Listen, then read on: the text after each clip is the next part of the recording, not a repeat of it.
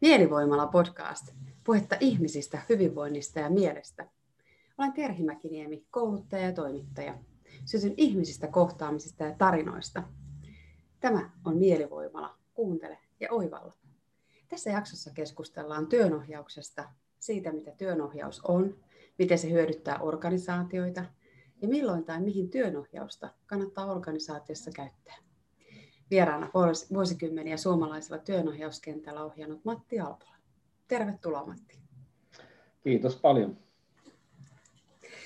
Matti Alpola, mietin esittelyä ja törmäsin tällaiseen kiteytykseen, että työnohjaaja, kouluttaja, psyykkinen valmentaja ja urheiluvalmentaja ja vaikka mitä. Niin, se on hyvin monipuolinen ja mielenkiintoinen ammatillinen tausta ja paljon kokemusta erilaisista työnohjauksista ja työnohjauksen kentältä ja sen takia tässä podcastissa tällä hetkellä ollaan. Ja myös siitä, miten työnohjaus tukee yksilöiden ja työorganisaatioiden kehittymistä ja oppimista työn vaatimusten ja haasteiden muuttuessa. Mitä työnohjaus sulle on tällä hetkellä? Työnohjaus on hyvin paljon tietokoneen ääressä istumista ja ihmisten, ihmisten puheesta jotakin selvää ottamista ja tietoteknisten ongelmien ratkomista. Jos sen sanoisi, sanoisi näin, että, että työnohjaus on eri aikoina merkinnyt hyvin erilaisia mm. asioita. Että, että ei, ei voi sanoa oikeastaan, oikeastaan sellaista, että, että mikä, mikä on niin kuin se juttu, mikä se työnohjaus on. Kyllä mä näen sen näen sen niin kuin sellaisena, että, että joka ajassa on, on ollut omat FIPat, omat erilaiset ajatukset, että millä työnohjausta on viety eteenpäin ja mihin myöskin työnohjausta on tarvittu. Se on muuttunut tässä aikojen saatossa. Varmasti. Ketkä työnohjauksesta sun mukaan hyötyvät eniten? Organisaatioiden eri tasoilla olevat ihmiset, minkälaiset organisaatiot ja niin edelleen? Mä en lähtisi, lähtisi ihan tuolla tasolla miettimään, että hyötyykö organisaatio jotakin. Mä ajattelen hirmu paljon ihmisten kannalta. Mulla on aina ollut sydän pienen, pienen ihmisen puolella. Hmm. Et, et tietenkin ne ihmiset, jos, jos jotenkin lähtee niin kuin eteenpäin tätä juoksuttamaan, niin ne ihmiset, jotka haluaa työnohjausta, hyötyy kaikkein eniten. Koska ihmisillä on jo valmiiksi omassa päässä semmoinen mindset, että työnohjauksesta on jotakin hyötyä, ja sitten lähdetään etsimään sitä, mikä on hyödyllistä. Mm. Ja voisin vetää tästä semmoisen analogian, että myöskin organisaatiot, jotka ajattelee, että työnohjaus on hyödyllistä, mm niin voi edistää sitä, että työnohjauksesta saadaan se kaikki paras irti, mikä työnohjauksissa on. Ja tämän, tämän, tämä on esimerkiksi sellainen asia, mikä minua pikkusen tänä päivänä huolestuttaa, että, että kun työnohjauksista on tullut tietyllä tavalla normi tai että, että työnohjausta järjestetään, niin olen huomannut vain sen, että tänä päivänä organisaatio pyrkii, monet organisaatiot pyrkii ohjaamaan työn ohjausta. Et työnohjauksessa tehdään tiettyjä asioita. Ja tämä ei ole mun mielestä hyvä suuntaus, koska se hävittää, hävittää työnohjauksesta kaikkein tärkeimmän elementin, eli luovuuden, vapauden ja sitten ilon makustella erilaisia asioita. Et, et organisaatiot, jotka suhtautuu myötämielisesti työnohjaukseen ja antavat työntekijöille vapauden käyttää työnohjausta parhaalla mahdollisella tavalla. Ne tukee työntekijän omaa autonomiaa myöskin omassa työssään. Mm. Ja tämä on myöskin, tästä seuraa myöskin se, että jos ihmiset saavat vaikuttaa omaan työhönsä, niin ihmiset sitoutuu, motivoituu ja tekee laatua myöskin. Mm paljon asioita yhdellä kertaa, mutta jos vähän vielä pakitetaan kuitenkin sinne taaksepäin ja mietin tällaista, että minkälaisiin taustateorioihin ja viitekehyksiin työnohjaus ehkäpä voi nojata? Mitä sulla esimerkiksi itsellä on? Minkälaisia taustateorioita ja viitekehyksiä ja mihin olet kentällä törmännyt? viitekehyksiä on erittäin paljon Ja, ja tuota, onneksi tällä hetkellä Suomessa on menossa sellainen, sellainen kulttuuri, että hyväksytään monenlaisia tapoja tehdä työnohjausta. Ja, mm. ja lähtökohdat ovat myöskin monesta erilaisesta viitekehyksestä käsin mm. tulleita. Et, et, ja veikkaan, että, että työnohjaajat, jotka jotka kykenevät uusiutumaan, niin kykenevät myöskin vaihtamaan viitekehystä luovalla, luovalla tavalla. Itsellä on, on viitekehys lähtenyt, jos ajatellaan, että mitä työnohjauksen viitekehystä on käyttänyt, niin sieltä löytyy hyvin tämmöinen lyhytterapeuttinen lähtökohta mm. aikanaan. Ja sitten sen jälkeen ratkaisukeskeinen ajattelutapa, siihen kerrostumaan on mulla tullut NLP ja sitten nimenomaan kielenkäyttö ja kiinnostus siitä, että miten sanat rakentavat tätä maailmaa ja todellisuutta. Mm. Ja sen jälkeen on tullut äh, vahvemmin kerrostumana sellainen kuin systeeminen ajattelutapa, mm. joka on sitten tullut tavallaan tällaisten pienten viitekehysten niin kuin isommaksi sateenvarjoksi sinne. Mm sinne päälle. Ja sitä myötä sitten erilaiset arvostavien eettisen vuorovaikutuksen menetelmät. Ja, ja jos tällä hetkellä kuvaisi, että mikä, mikä niin tota, omassa työnohjauksessa, mikä, jos haluaa jotain viitekehystä siihen laittaa, niin se on, se on ehkä tällainen ää, mallittamisesta tuleva onnistumisen tutkimisen ja, ja, ja tuota, ylipäätänsä asioiden tutkimisen maailma. Mietin, että kun on paljon viitekehyksiä ja vaihtelee ammattitaitoisesti niiden välillä ja työnohjaaja tietää itse, mitä viitekehystä soveltaa missäkin tilanteessa ja työnohjaajakoulutuksissa painotetaan joitakin viitekehyksiä, niin miten asiakas ymmärtää näitä viitekehyksiä tai miten nämä asiakkaalle näyttäytyy? Äh, mä ajattelisin jotenkin näin, että asiakas tarvii aina jollakin tavalla tuoreen näkökulman. Jonkun sellaisen, joka voi olla, joka on hänelle itselleen yllättävä. Että aina oppiminen erilaisissa tilanteissa vaatii sen, että mm. Et, et sulle ei tar- tarjotakaan jotakin olennaista tai jotakin sellaista ei olennaista, vaan itsestään selvää, mm. vaan jotakin, mikä poikkeaa ajat, ajattelutavasta että oma, oma ajattelutapa haastetaan niissä. Ja silloin tärkeämpi kuin se, että, että millä viitekehyksellä teet töitä, on se, että kuinka herkkä olet sille, että mitä asiakkaassa tapahtuu ja siinä asiakkaan ja työnohjaajan välissä vuorovaikutuksessa. Viitekehykset on sitten ihan toinen juttu, että, että ne on niitä, jotka ehkä omassa päässä on jonkunnäköisenä taustateoriana, mutta jos ajatellaan, ajatellaan että, että tietyn tyyppiset kysymykset esimerkiksi kuuluu johonkin viitekehykseen, jos ajattelet niitä tietoisesti, mm. niin olet menettänyt jo pelin. Sen jälkeen niin tuota, asiakas, asiakas voi ajatella, että ahaa, tämä on nyt viides kerta, kun multa kysytään tätä samaa asiaa. Ja mä arvasin, mitä multa kysytään. Mm. Itse asiassa kysymysten tulisi ollakin sillä tavalla poikkeavia, että ne eivät oleta jotakin tai ole jostakin viitekehyksestä suoraan tulevia juttuja. Koska silloin me pelataan vain todennäköisyyden peliä. Sitä, että tehdään niitä asioita, mitkä on siinä hetkessä kaikkein todennäköisimpiä. Ja vahvistetaan vaan olemassa olevaa ja, ja tota, väännetään vähän niin kuin samaan suuntaan ja kaadetaan se sillä voimalla koko se keskustelu. Vaan sen keskustelun pitäisi olla voima, vastavoima ja sitten voiman ja vastavoiman synnyttämä uusi tieto, joka jollakin tavalla leijuu siinä välissä ja, ja saa ihmiset oppimaan uutta, oivaltamaan uutta. Ja, ja tota, siinä mielessä tämä tavallaan niin kuin se, että mä teen tästä ja tästä viitekehyksestä mm. lähtien, niin mm. se on pikkusen kyseenalaista. Mm.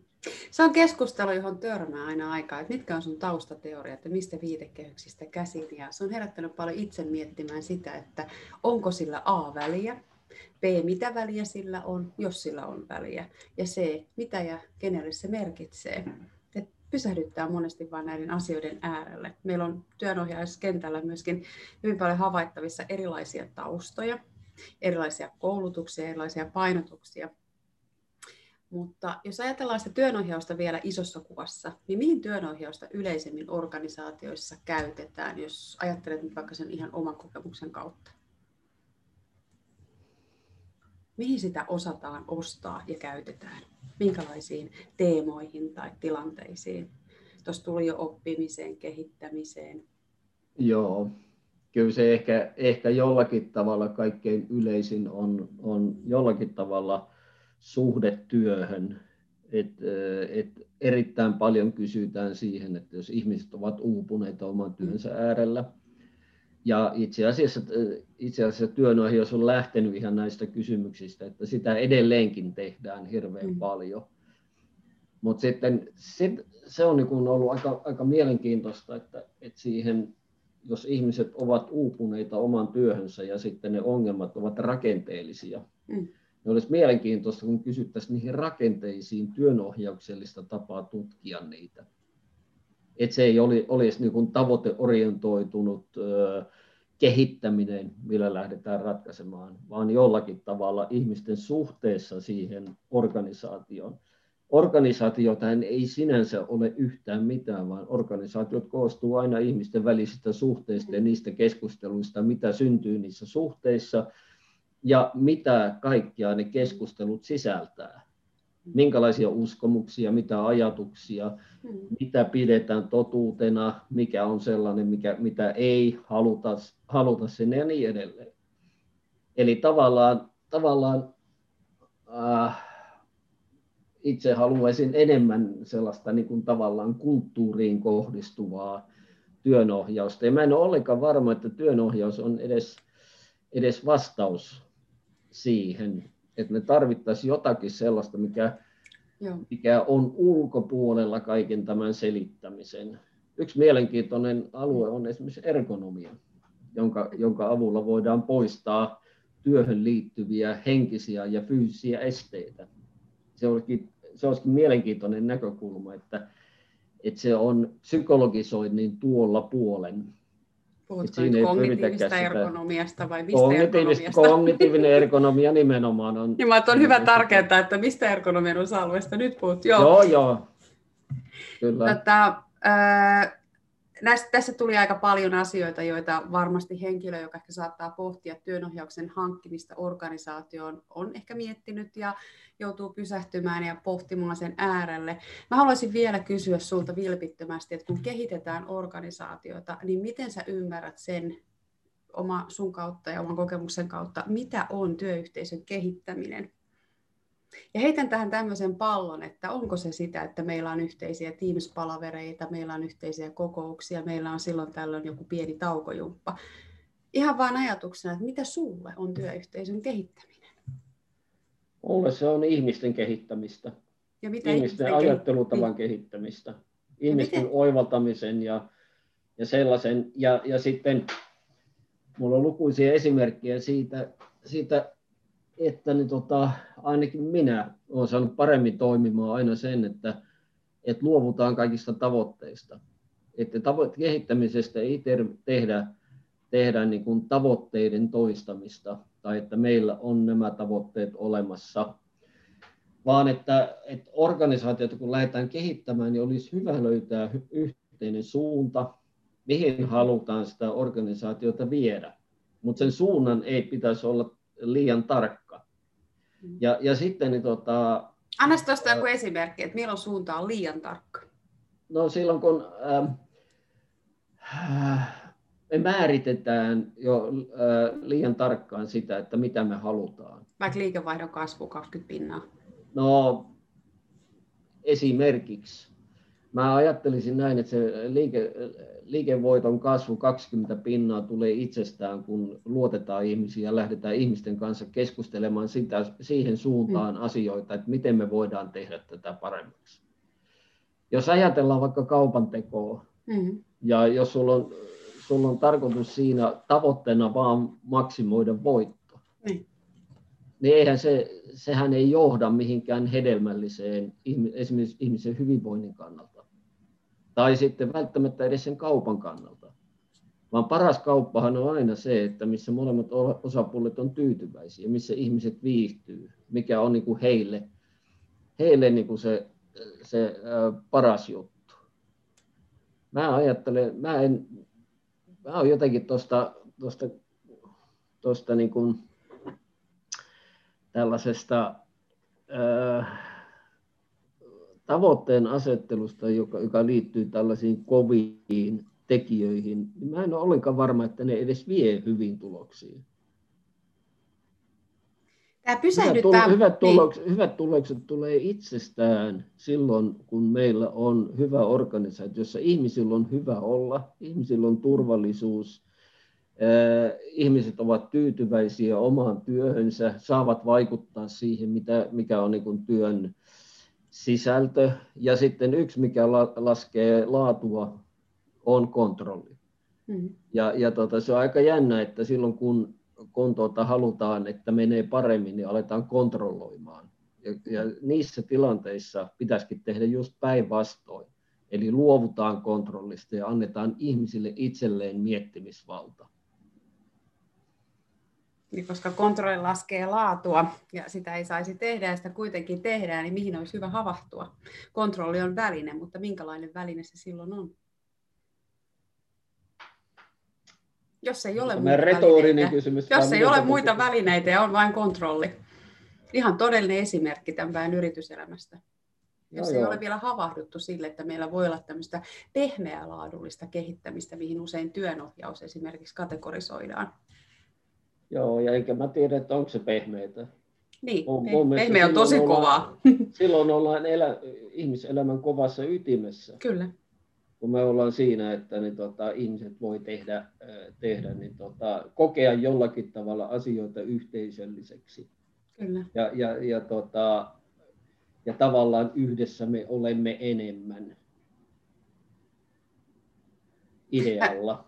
Mä mietin sitä mittaroinnin näkökulmasta, että miten sellaisen organisaation, jolle mittarit on hyvin tärkeitä ja erilaiset tuloskortit ja tiukka seuranta, saisi sitä numeraalista mitattavaa pehmeästä prosessista, joka on ihmisyyden ydintä ja kovinta valuuttaa siihen, että miten ihmiset energisoituu ja voi voida voimavaraisemmin siellä työssä.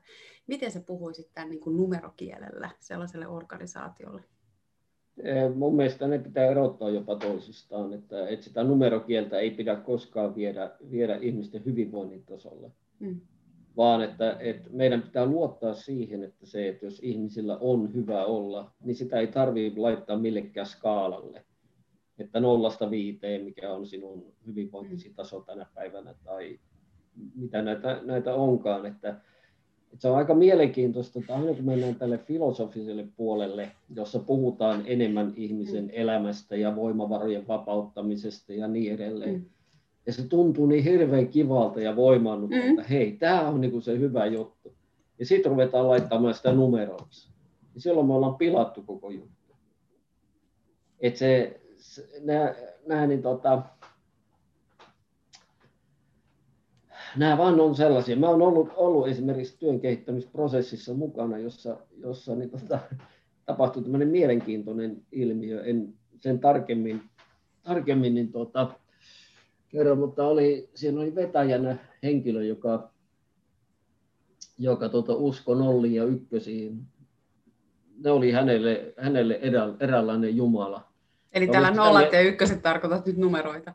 Niin, nollat ja ykköset, juuri Joo. sitä, että niin kuin kaikki on laitettavissa niin tuota, numeroiksi ja mm. digitaaliseksi ja kaikki voidaan mitata. Puolitoista vuotta hän veti sitä projektia ja, ja tota, se maisema, missä hän teki tämän projektin, oli nimenomaan tämmöinen äh, ihmissuuden maailmassa toimiva, aika luova yhteisö.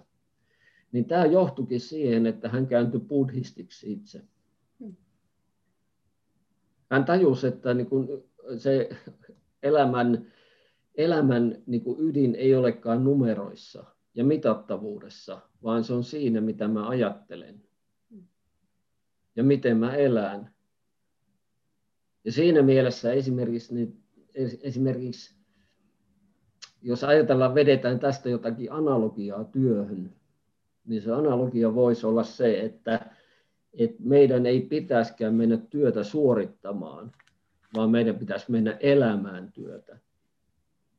Tavallaan, että työ ja elämä on yhtä ja samaa asiaa. Mm. Sitten kun me aletaan erottaa niitä, niin me ollaan itse asiassa vaikeuksissa, kun me ruvetaan määrittelemään, että ihmisen pitää levätä, jotta hän jaksaa työtä esimerkiksi. Miksi ei voisi olla niin, että, että ihminen voisi, ihmisen suhde työhön olisi niin energisoiva ja iloa työ, tuova, että sillä on hyviä kokonaisvaikutuksia koko hänen hyvinvointiinsa myöskin vapaa-aikana. Eli tämä, tavallaan tämä malli, miten me ajatellaan asioista, niin se käännettäisikin ihan toisin päin. Ja mä väitän, että se on huomattavan paljon tuottavampaa. Mutta kun meillä on edelleen se ajattelutapa jossakin selkäytimessä, että, että jos me ei kontrolloida ihmisiä, niin ihmiset laiskottelee. Mistä se Mut, sun mutta kertoo? Se, Oikeasti, no, se mistä se on... kertoo? Että me ajatellaan, että se mitä mä en näe, mitä mä en pysty kontrolloimaan, niin se on niin kuin pois ja ulottumattomissa ja joku heti silloin alkaa relaamaan ja ei tee hommiaan. Tutkimustenkin mukaan ihmiset tekee monesti etätöitä huomattavasti paljon enemmän kuin konttoriolosuhteissa. Joo, kyllä. Mut, mut, ja se, se on kättejä li- aika paljon. Tämä liittyy myöskin aika paljon tämmöiseen näkymättömään työhön, että mm. et, et, meillä on niin se ajattelutapa, jos renki ei huhki heinäpellolle, niin se laiskottelee. Mm. Tämä on niin se... Tämä on vähän kuin joko tai. On sitä se on niin kuin joko tai, vaan se on, se on sekä että. Mm. Ja, sitten, ja sitten jos ihmisillä on hyvä suhde omaan työhönsä, niin fiksut ihmiset osaa kyllä rakentaa itse eh, kriteerit sille, että millä se työ on hyvä ja riittävää. Mm. Ja sitten ajattelen myöskin niin, että, että ainahan löytyy sitä, sitä että niin tota, osa, ihminen, osa ihmisistä ei lähde olemaan niin sanotusti luottamuksen arvoinen. Mutta se on sitten toinen juttu. Mutta entäs jos kontrolloidaan? Mm. Jos ihmisiä kontrolloidaan, niin silloin ihmiset pyrkii menemään siitä, missä aita on matalin. Se eikä suinkaan tekemään taso. parhaansa. Suorittamisen mm. taso se, että joku muu määrittää, että milloin se on riittävä. Mm. Se johtaa joko siihen, että niin tuota, ihmiset menee siitä, missä aita on matalin, tai sitten ihmiset väsyy omassa työssään. Että nämä on niin kuin, mm. näin. Vähän niin kuin vaihtoehtojen kulva kapenee ja sieltä putoaa ikään kuin osa vaihtoehdoista pois. Jos palataan vielä siihen työyhteisöjen kehittämiseen ja siihen, mistä kaikesta siinä on kyse, niin onko siinä kyse myös arvottamisesta? Sen arvottamisesta, että mikä sille organisaatiolle, joka lähtee miettimään työnohjausta, on ihan oikeasti tärkeää ja merkityksellistä. Mihin ne haluaa panostaa? Kyllähän suurimmaksi osaksi organisaatiolle merkitsee se, mikä jää viiva alle. Hmm. Mutta ei sen tarvitse olla ristiriidassa niin tuota, myöskään sen arvomaailman kanssa. Hmm. Mutta, mutta mitä enemmän, enemmän jotenkin ajatellaan kovien tavoitteiden kautta, niin sitä enemmän toimitaan myös arvomaailmaa vastaan. Mm. Koska siellä on silloin taustalla väkisin johonkin pyrkiminen. Vaan pitäisi löytää niitä tapoja, tapoja toimia, joka, joka niin kuin antaa ihmisille itselleen mahdollisuuden miettiä, että miten työtä voi tehdä parhaalla mahdollisella tavalla. Ja nyt arvon kuulijat, mä tiedän, että siellä moni, moni alkaa jo epäilemään, epäilemään tässä, mutta huomatkaa, me puhutaan aika paljon filosofisella tasolla. Mm. Ja me puhutaan sellaisella tasolla myöskin, että meidän todellisuus on rakentunut sellaiseksi, että tämän tyyppiselle ajattelumaailmalle ei, ei ole välttämättä aina sijaa. Mm. Ja me puhutaan nyt, nyt siitä, että niin tota, entäs jos meillä maailma olisikin tällainen, ja me lähdettäisiin luomaan sellaista maailmaa enemmän ja enemmän, niin mitä tapahtuisi? mitä ihmisille tapahtuisi, mitä tapahtuisi työlle ja mitä tapahtuisi ihmisten suhteelle siihen omaan työhön ja tekemiseen. Tämä on hyvä varmasti palauttaa aina välillä mieleen, että miten me kukin se oma maailmankuvamme olemme rakent, ollaan rakennettu rak- ja mihin maailmankuvaan me ollaan sijoitettu itsemme ja mitä, mikä meille on mahdollista ja mitä silloin kun on mahdollista on mahdollista. ja mitä kannattaa ajatella. Ehkä siinä on jo niin pitkällä omassa kuplassaan, että sen unohtaa välillä itsekin, että tällaiset taidot ajatella omaa ajattelua ja vielä ajattelun ajattelua on ehkä joillekin täysin absurdeja, jopa sellaisia, mm. että ei tällaista voi tehdä, ei tällaista voi olla, ettei nyt menettele liian korkeisiin sfääreihin ja joku on siellä ihan ihmeissään kuuntele, että mistä noi edes nyt puhuu. Mutta mitä Matti työnohjaaminen on sulle opettanut vuosikymmenien aikana? Jos muistan oikein, niin sä oot työnohjannut ehkä sieltä 80-luvun alkupuolelta.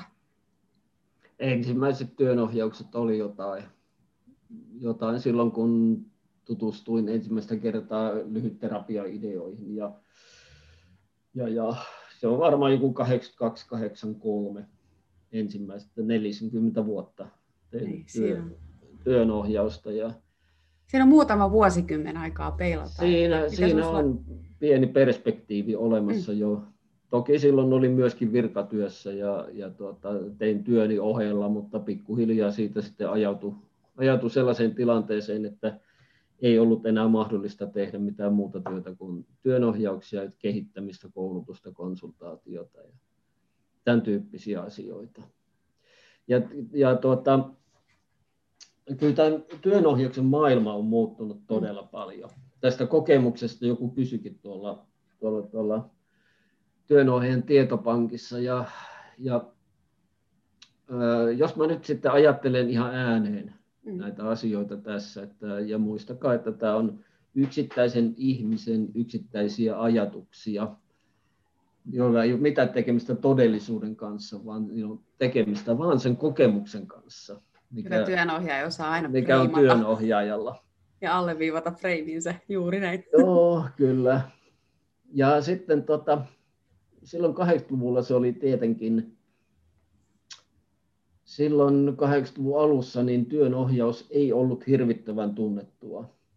Mutta, mutta sitten 80-luvun loppupuolta lähestyttäessä ja ehkä johtuen myöskin siitä, että silloin rakennettiin aika paljon ihmissuhdealalle virkoja, töitä. Kunnallisella puolella alkoi tulla tilaa työnohjaukselle ja tilauksia työnohjaukselle.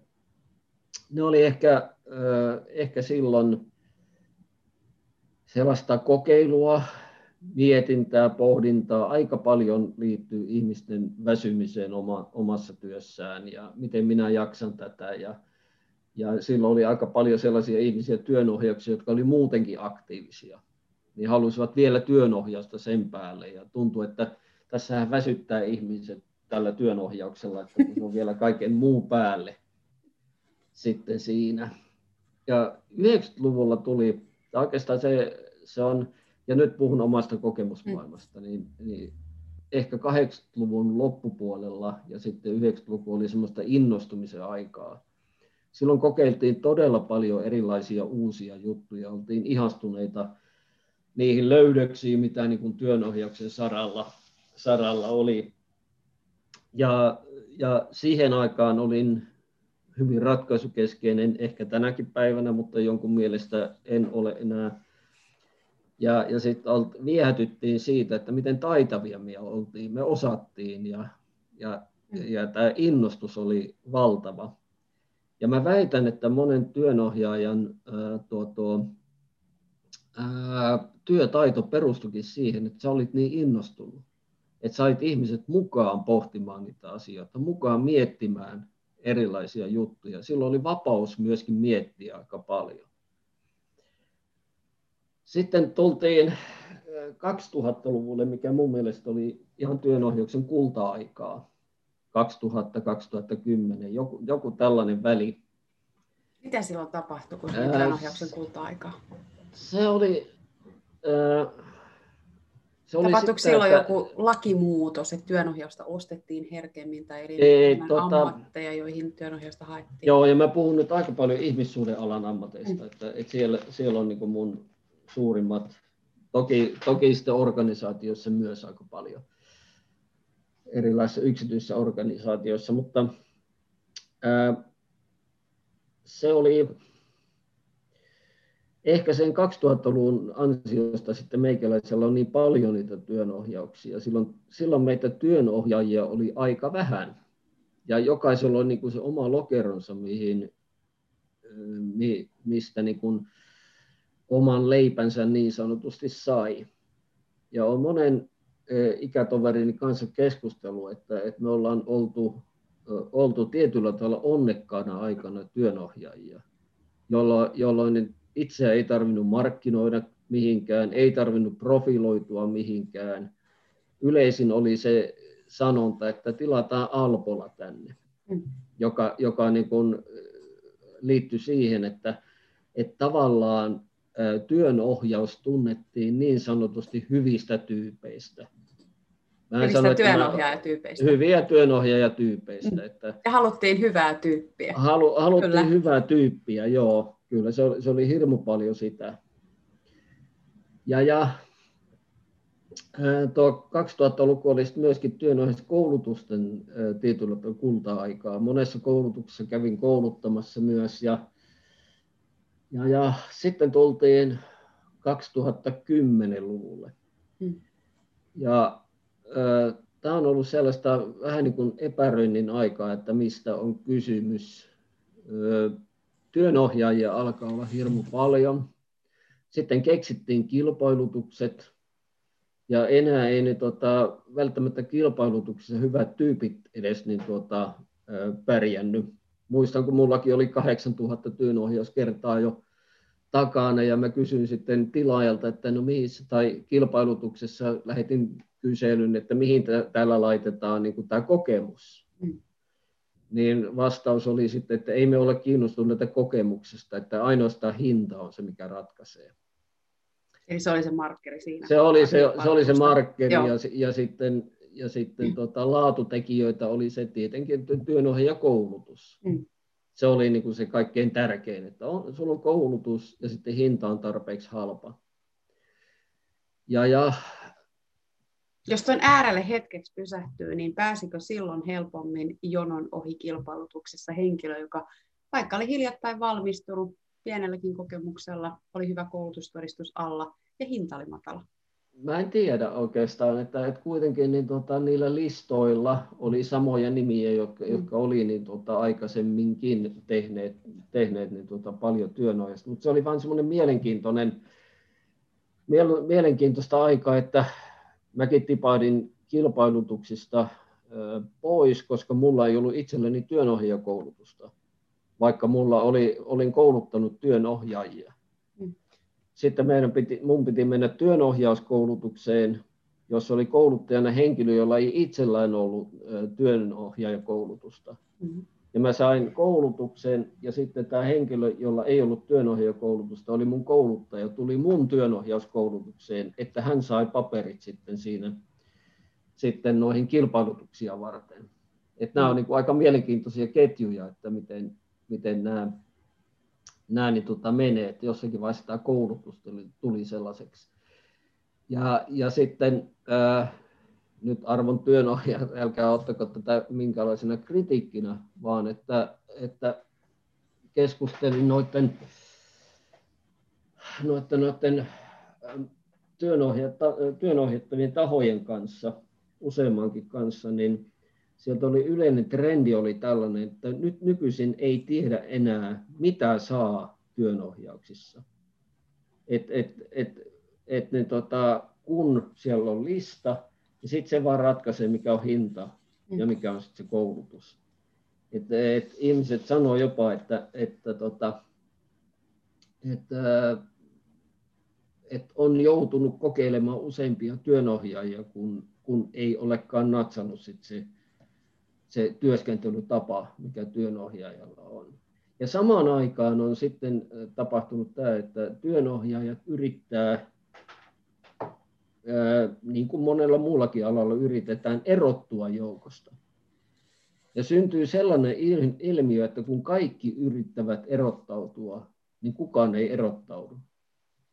Eli, eli samat kliseet, samat määritelmät alkaa olla vähän kaikilla työnohjaajilla. Kun katsoo työnohjaajia noita nettisivuja, niin ne tietyllä tavalla jokainen on siellä niin kuin erottautumassa, mutta kukaan ei erottaudu, kun et tiedä, mikä tyyppi siellä on. mitä tämä, on aika jännä, jännä tilanne, mm. tilanne sitten, että, että missä ollaan. Toisaalta se, että työnohjaajia on niin paljon koulutettu, on hyvä asia myöskin sen takia, että, että organisaatiossa on paljon ihmisiä, joilla on työnohjaajakoulutus. Ne tietää myöskin sitten, että mitä tilata, tilata. Että tämä voi olla tämmöinen väliaikainen tilanne tai, tai sellainen, mihin kokemukseen minä olen törmännyt, mutta moni muu ehkä ei. Mulle tuli tuossa sellainen ajatus mieleen, että ehkä se erottautuminen saattaa tulla markkinoinnista ja markkinoinnistrategioista, joissa aika usein koulutetaan siihen putkeen, että miten sä erottaudut kilpailijoista. Ja sitten kun se viedään tällaisiin ohjauksellisiin viitekehyksiin ja organisaation kehittämis menetelmiin ja välineisiin, niin se tuo ehkä tällaisia hassujakin yhdistelmiä, mihin mäkin olen törmännyt. Fasilitoiva työnohjaus tai mentoroiva työnohjaus tai valmentavalla otteella työnohjaus tai mitä ikinä kummallisia käsiteyhdistelmiä. Ja silloin ei enää oikeastaan niin kuin tiedä, kun lukee sitä tekstiä verkkosivulta, että mitä tämä ihminen ihan oikeasti tekee. Mitä hän ihan oikeasti haluaa niin kuin kertoa tekevänsä. Ja mietin paljon myös sitä, sanoit tuossa, että työnohjaaja koulutetaan enemmän. Storin sivuilla on listattuna työnohjaajakoulutustahoja, jotka on niin sanotusti hyväksyttyjä ja kävin ne katsomassa, niitä on ehkä siellä parisen kymmentä, karkeasti laskien nopeasti yhteen, niin se määrä on aika muinen verrattuna siihen, mitä se oli kymmenen vuotta sitten. Mitä tämä sun mielestä kertoo työnohjauskentästä? Koulutusten määrä lisääntyy, työnohjaaja tulee nopeammin markkinoille, on enemmän ihmisiä jakamassa samaa kakkua, eli työnohjausmarkkinaa ja kilpailemassa siellä keskenään. Kuitenkin aika moni työnohjaaja on hyvin, pien, hyvin pienyrittäjä yksin tai kaksin toisen henkilön kanssa, harvaan isossa yhteisössä. Toki niitäkin löytyy.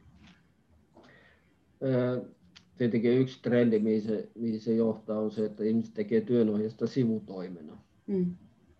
Että, että ihan pelkästään työnohjausta päätoiminnan tekeviä työnohjaajia on aika vähän. Et siellä on sitten siellä on terapia kyljessä, siellä on koulutusta kyljessä, niin kuin on ollut aikaisemminkin. ne on ollut enemmän, enemmän niin kuin tällaisena sellaisena pakettina, joka, mm. joka paketti tunnetaan siitä ihmisestä, että miten, miten hän tekee niitä juttuja. Ja, ja sitten äh, varmaan moni haluaisi työnohjauksesta ammatin, mutta, mutta se, sitä kakkua on todellakin vähemmän jaettavissa niin sanotusti.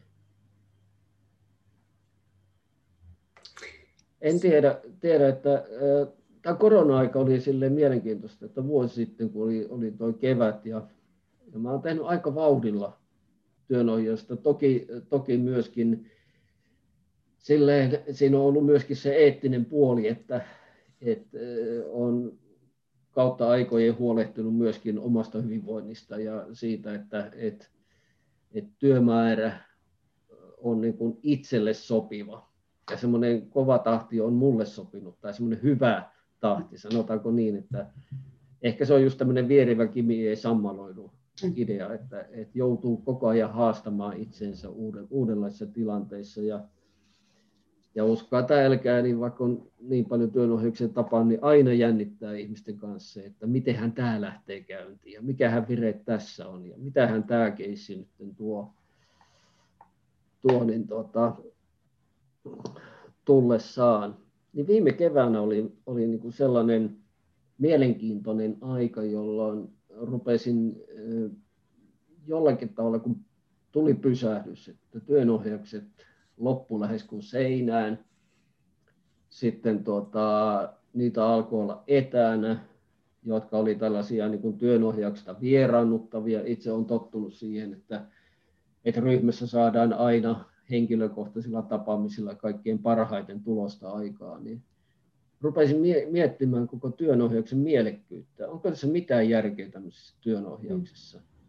Kun ihmiset tekisivät vain ihan sopusti keskenään töitä, niin me ei mitään työnohjauksia tarvittaisi siihen. Et voi olla, että jotkut ihmiset, jotka sanoo, että ei me mitään työnohjausta tarvita, niin on ihan oikeassa. ehkä siihen tarvitaankin jotain muuta. Et onko onko niin kuin tällainen työnohjauksen tie, joka, joka tulee niin kuin tästä putkesta, joka on, on kehittynyt jostakin 70-luvulta ehkä aikaisemminkin ja, ja tuota, tullut tähän pisteeseen, jolloin niin kuin ne ihmiset, ketkä on olleet, olleet aktiivisia työnohjaajia silloin 90-luvulla esimerkiksi, ovat kuluttaneet sitten tämän koulutusputket loppuun. Mm. Ja nyt tulee sitten ihan erilaisia tapoja kouluttaa sitten, kun on nämä brändäykset ja, ja kaikki, kaikki tämän tyyppiset, että menettääkö työnohjaus jotakin siitä luovuudesta tai siitä spontaaniudesta, siitä ilosta, mikä, mikä on kummunut työnohjauksen maailmassa. En mä tiedä, mutta mä oon ihan ruvennut epäilemään omaa työtäni, että onko tässä mitään järkeä. Ihmisten kanssa käydä keskustelemassa asioita ja, ja sitten ne joko vaikuttaa tai ne ei vaikuta. Ja jos pyrit hirveästi siihen, että se vaikuttaa, niin sä pilaat sen homman. Mm. Jos sitten pyrit olemaan niin, että, että niin tota, otat liian lunkisti, niin ei sekään ole hyvä juttu. Vaan että, mm. että mikä on se, äh, se että, että miten voisi itse kokea, kokea että, että on ollut hyödyksi toisille. No mikä sen kokemuksen sulla rakentaa, että on ollut hyödyksi toisille? No se on, että mä kysyn aina ihmisiltä, että oliko tässä mitään järkeä. Hmm. Ja mitä ne mulla, on, mulla on kaksi kriteeriä mulla on työnohjauksille. Toinen on se, että, että työnohjausten pitää olla hyödyllisiä työnohjattavien kannalta. Ja toinen kriteeri on se, että ihmisillä pitäisi olla pikkusen enemmän energiaa työnohjauksesta lähtiessä kuin työnohjaukseen tullessa. Että löytää sellaisia tapoja keskustella, jotka luo energiaa ihmisille. Hmm osata tehdä asioita. Mutta ehkä se liittyy johonkin tämmöiseen eettiseen pohdintaan myöskin, mm. että kun tämä kontrollimaailma on lisääntynyt. Ja on semmoisia organisaatioita esimerkiksi, joissa on kielletty ihan julkisesti, että, että esimiehistä ei saa keskustella työnohjauksessa esimerkiksi. Mm.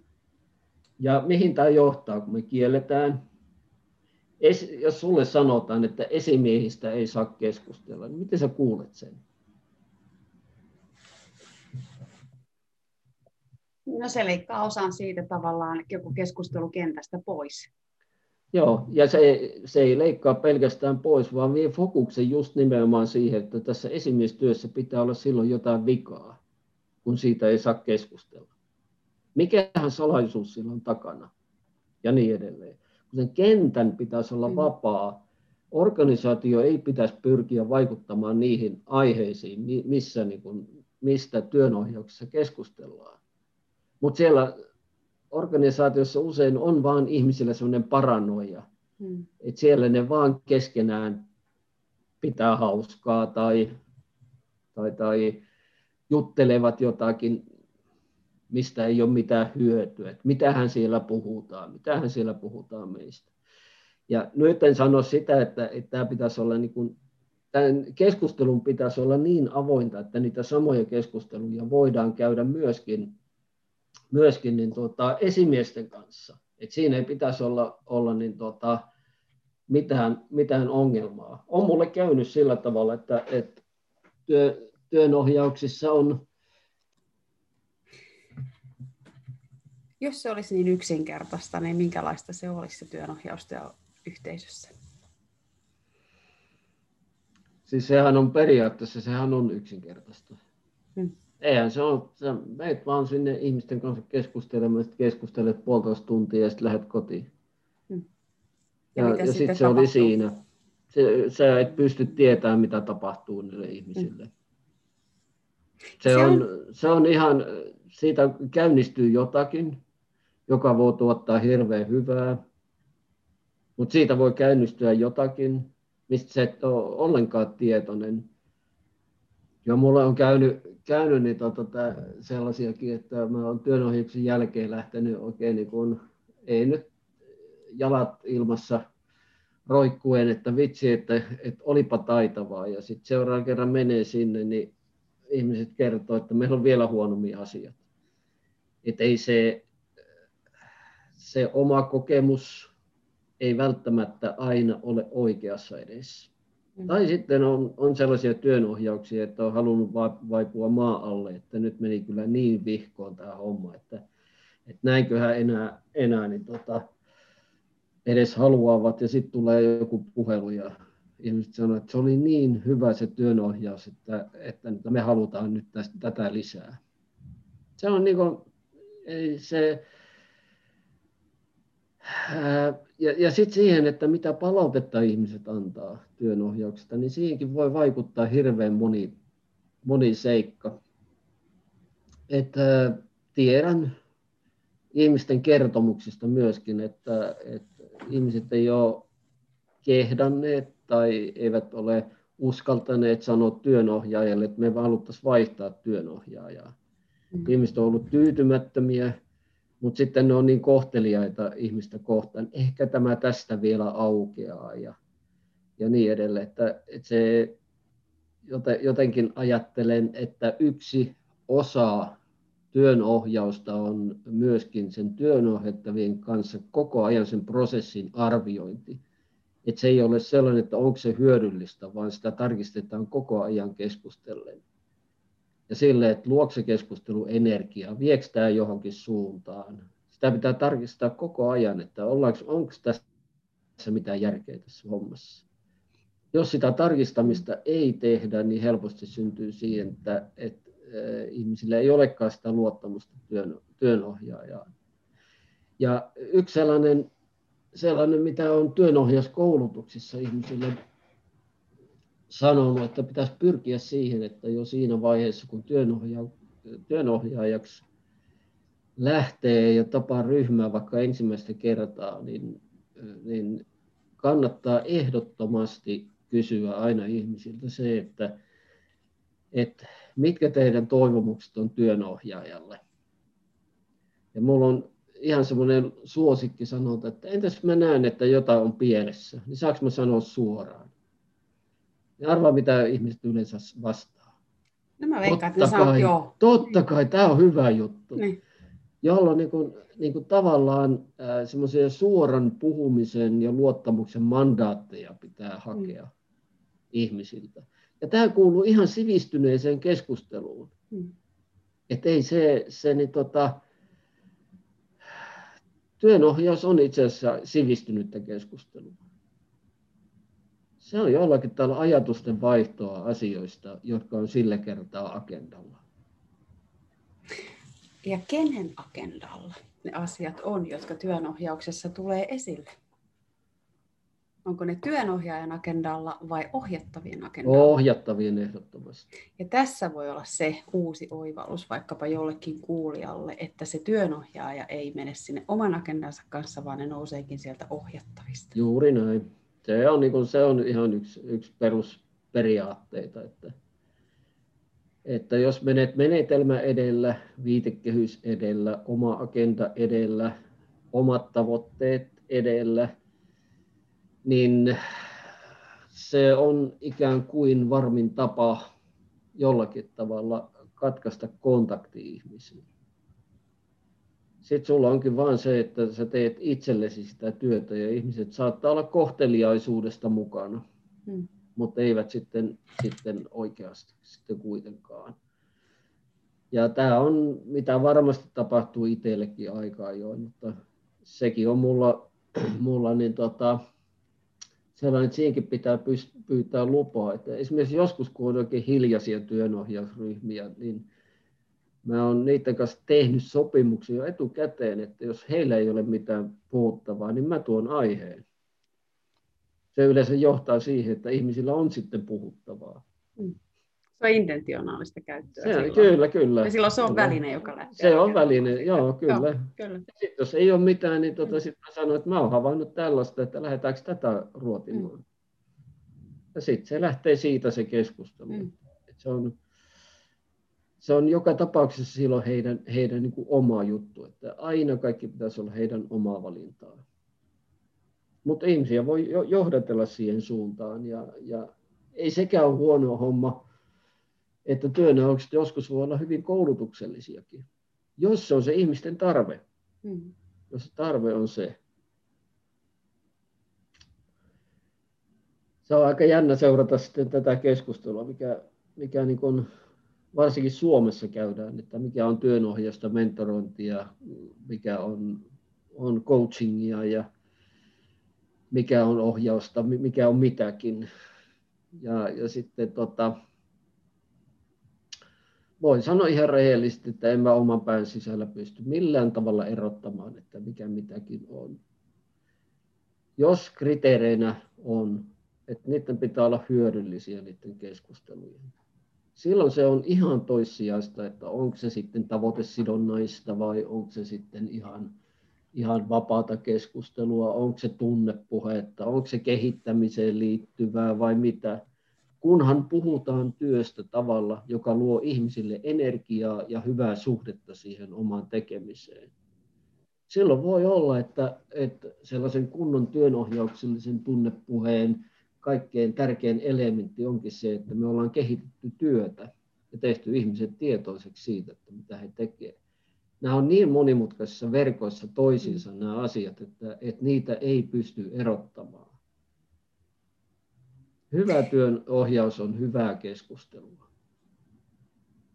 Matti Alpola, tähän loppuun täytyy sanoa, että työn ohjaus on parhaimmillaan sitä, että ihminen alkaa ihan oikeasti pohtimaan sitä omaa työtään, suhdettaan siihen työhön ja ehkä ymmärtämään ja oivaltamaan sitä koko systeemisyyttä, minkä osa hän on ja miten siellä systeemin osat vaikuttaa edes osittain toisiinsa.